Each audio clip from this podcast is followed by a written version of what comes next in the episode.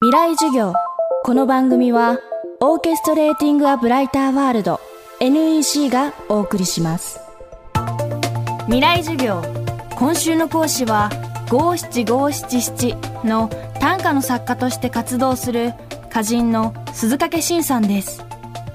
学生時代から短歌を読み始め大学卒業後はコピーライターとして活動。その後歌人作家となりました。また作家デビューとともに自らがゲイであることを公表。きっかけは2011年の東日本大震災だったといいます。未来授業2時間目。テーマは同性愛とカミングアウト。えっと、2012年に会社員を、まあ、たまたま辞めるきっかけがあったんですけど、それは、その前の年に、あの、東日本の大震災があって、こう、人って明日死んでもおかしくないっていう状況に実は誰もが置かれているっていうことを考えたら、なんだかこうやって同性愛者だっていうことを隠しながら、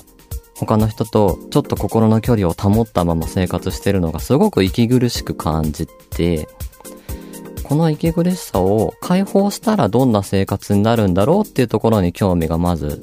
持ったっていうのが最初で、で、会社を辞めるきっかけ、そのタイミングで作家デビューするときに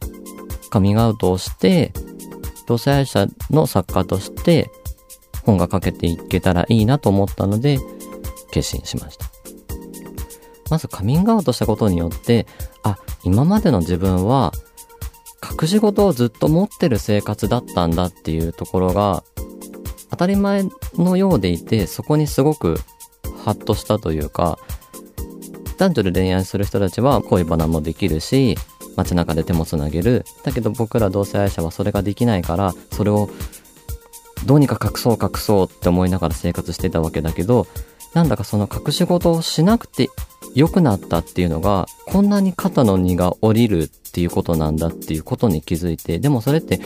髪型した後じゃないと気づけなかったことで、で、そうすると、他者との接し方もすごく変わってきたっていうか、なんだか、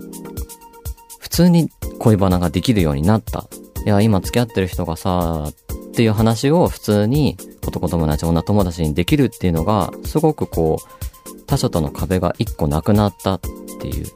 かつての自分と今の自分が、なんだか生まれ変わったような、全然全く違う人間になったような気がしました。高校の同級生なんかは、僕がカミングアウトする前は、ちょっとあいつ、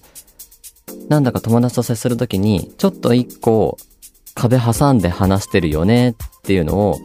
実は同級生の陰口で聞いてしまったことがあって、なんか鈴掛ってちょっとそういうやつだよねっていうのを聞いてしまって、で、それはすごく大人になった後もなんだかちょっとトラウマのように残っていて、で、同級生のみんなで集まった時にカミングアウトしたきっかけがあったんですけど、その時に同級生のみんなから、あ、そういうことだったんだって、そんなことならもっと早く言ってほしかったなってすごい笑いながら言ってくれたので、すごく嬉しかったし、ようやくその彼らとカミングアウトした後に、フラットにみんなと同じ立場にようやく立てて、フラットに話ができるようになったかなと思います。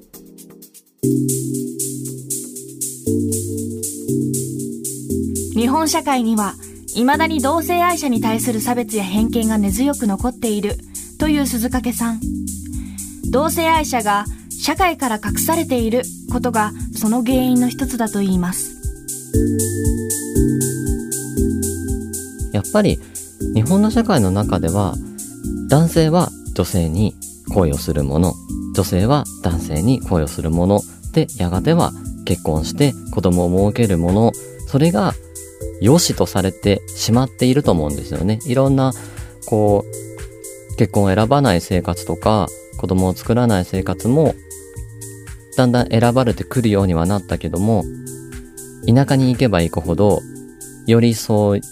た男女の理想的な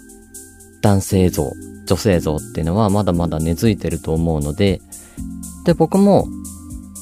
もともと都会出身のものではないので、僕の地元はこう、男の子は外で遊びなさい。女の子はお家の中でお人形さん遊びして、おしとやかにしなさいっていうのがすごく根付いていた地方だったので、僕はとってもちっちゃい時から自分が同性愛者だっていうことを、こう、自覚があったんですけど、それをとてもじゃないけど周りの人には言えないとは思っていて、自分が同性愛者であるっていうことだったりとか、それをオープンにしようっていう、そういう選択肢があるっていうことを、日本の社会の中ではあんまり学べないというか、保健体育の授業の中でも、同性愛っていうページが1ページあったかなぐらいな、そういった人たちとかそういった概念に関して知る機会があまりにも日本の中って少ない。で、あとは同性愛者の人と直接顔を合わせて話をする機会っていうのもとっても少ないので、僕も作家でなければこうやってオープンにしなかったかもしれないです。未来授業今週の講師はゲイだけど質問ある？の著者で歌人の鈴掛慎さん。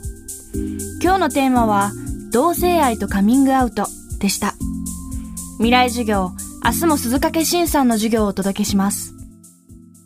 未来授業